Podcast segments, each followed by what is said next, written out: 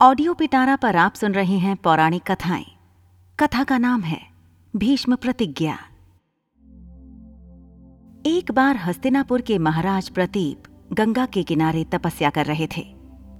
उनके रूप सौंदर्य से मोहित होकर देवी गंगा उनकी दाहिनी जांघ पर आकर बैठ गईं।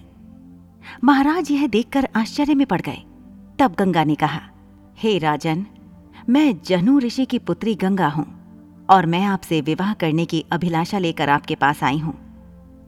इस पर महाराज प्रतीप बोले, गंगे, तुम मेरी दाहिनी जांग पर बैठी हो। पत्नी को तो वामांगी होना चाहिए। दाहिनी जांग तो पुत्र का प्रतीक है। अतः मैं तुम्हें अपने पुत्र वधु के रूप में स्वीकार करता हूँ। यह सुनकर गंगा वहाँ से चली गई। अब महाराज प्रतीप ने पुत्र प्राप्ति के लिए घोर तप करना आरंभ कर दिया। उनके तप के फलस्वरूप उन्हें पुत्र की प्राप्ति हुई, जिसका नाम उन्होंने शांतनु रखा। शांतनु के युवा होने पर उसे गंगा के साथ विवाह करने का आदेश दे महाराज प्रतीप स्वर्ग चले गए। पिता के आदेश का पालन करने के लिए शांतनु ने गंगा के पास जाकर उनसे विवाह करने के लिए निवेदन किया। गंगा बोली, राजन, मैं आपके साथ विवाह तो कर सकती हूँ, किंतु आपको वचन देना होगा। कि आप मेरे किसी भी कार्य में हस्तक्षेप नहीं करेंगे। शांतनु ने गंगा के कहे अनुसार वचन देकर उनसे विवाह कर लिया। गंगा के गर्भ से महाराज शांतनु के आठ पुत्र हुए, जिनमें से सात को गंगा ने गंगा नदी में ले जाकर बहा दिया और अपने दिए हुए वचन में बंधे होने के कारण महाराज शांतनु कुछ बोल न सके। जब गंगा का आठवां पुत्र हुआ और वह उसे भी नदी में बहाने के लिए ले जाने लगी तो राजा शांतनु से रहा न गया और वे बोले, गंगे, तुमने मेरे सात पुत्रों को नदी में बहा दिया। किंतु अपनी प्रतिज्ञा के अनुसार मैंने कुछ ना कहा। अब तुम मेरे इस आठवें पुत्र को भी बहाने जा रही हो। मैं तुमसे प्रार्थना करता हूँ कि कृपा करके इसे नदी में मत बहाओ। ये सुनकर गंगा ने कहा, राजन, आपने अपनी प्रतिज्ञा भंग कर दी है। इसलिए अब मैं आपके पास नहीं रह सकती। इतना कहकर गंगा अपने पुत्र के साथ अंतर्ध्यान हो गई। तत्पश्चात महाराज शांतनु ने 36 वर्ष ब्रह्मचर्य व्रत धारण करके व्यतीत कर दिए। फिर एक दिन उन्होंने गंगा के किनारे जाकर गंगा से कहा, गंगे, आज मेरी इच्छा उस बालक को देखने की हो रही है, जिसे तुम अपने साथ ले गई थी। गंगा एक सुंदर स्त्री के रूप में उस बालक के साथ प्रकट हो गई और बोली, राजन, यह आपका पुत्र है।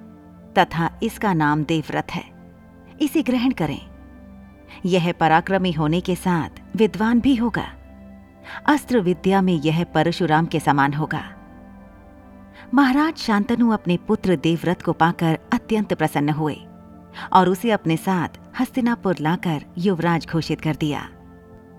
एक दिन महाराज शांतनु यमुना के तट पर घूम रहे थे कि उन्हें नदी में नाव चलाते हुए एक सुंदर कन्या दृष्टिगत हुई। उसके अंग अंग से सुगंध निकल रही थी। महाराज ने उस कन्या से पूछा, हे देवी, तुम कौन हो? कन्या ने बताया, महाराज, मेरा नाम सत्यवती है और मैं निषाद कन्या हूँ। महाराज उसके रूप यौवन पर रीछ कर तत्काल उसके पिता के पास पहुँचे और सत्यवती के साथ अपने विवाह का प्रस्ताव किया। इस पर निषाद बोला, राजन मुझे अपनी कन्या का आपके साथ विवाह करने में कोई आपत्ति नहीं है। परंतु आपको मेरी कन्या के गर्भ से उत्पन्न पुत्र को ही अपने राज्य का उत्तराधिकारी बनाना होगा। निषाद के इन वचनों को सुनकर महाराज शांतनु चुपचाप हस्तिनापुर लौट आए। सत्यवती के वियोग में महाराज शांतनु व्याकुल रहने लगे। उनका शरीर दुर्बल होने लगा। महाराज की इस दशा को देखकर देवव्रत को बड़ी चिंता हुई। जब उन्हें मंत्रियों के द्वारा पिता की इस प्रकार की दशा होने का कारण ज्ञात हुआ तो वे तत्काल समस्त मंत्रियों के साथ निषाद के घर जा पहुँचे और उन्होंने निषाद से कहा, हे hey निषाद, आप सहस्र अपनी पुत्री सत्यवती का विवाह मेरे पिता शांतनु के साथ कर दें। मैं आपको वचन देता हूँ कि आपकी पुत्री के गर्भ से जो बालक जन्म लेगा, वही राज्य का उत्तराधिकारी होगा। कालांतर में मेरी कोई संतान आपकी पुत्री के संतान का अधिकार छीन न पाए। इस कारण से मैं प्रतिज्ञा करता हूँ कि मैं आजन्म अविवाहित रहूँगा। उनकी इस प्रतिज्ञा को सुनकर निषाद ने हाथ जोड़कर कहा, हे देवव्रत, आपकी यह प्रतिज्ञा अभूतपूर्व है। इतना कहकर निषाद ने तत्काल अपनी पुत्री सत्यवती को देवव्रत तथा उनके मंत्रियों के साथ हस्तिनापुर भेज दिया। देवव्रत ने अपनी माता सत्यवती को लाकर अपने पिता शांतनु को सौंप दिया। पिता ने प्रसन्न होकर पुत्र से कहा वत्स, तूने पितृ भक्ति के वशीभूत होकर ऐसी प्रतिज्ञा की है, जैसे कि ना आज तक किसी ने किया है, और ना भविष्य में करेगा। मैं तुझे वरदान देता हूँ कि तेरी मृत्यु तेरी इच्छा से ही होगी। तेरी इस प्रकार की प्रतिज्ञा करने के कारण तू भीष्म कहलाएगा, और तेरी प्रतिज्ञा भीष्म प्रतिज्ञा के नाम से सदैव प्रख्यात रहेगी। ऐसी ही इंटरेस्टिंग किताबें कुछ बेहतरीन आवाजों में। सुनिए सिर्फ़ ऑडियो पिटारा पर।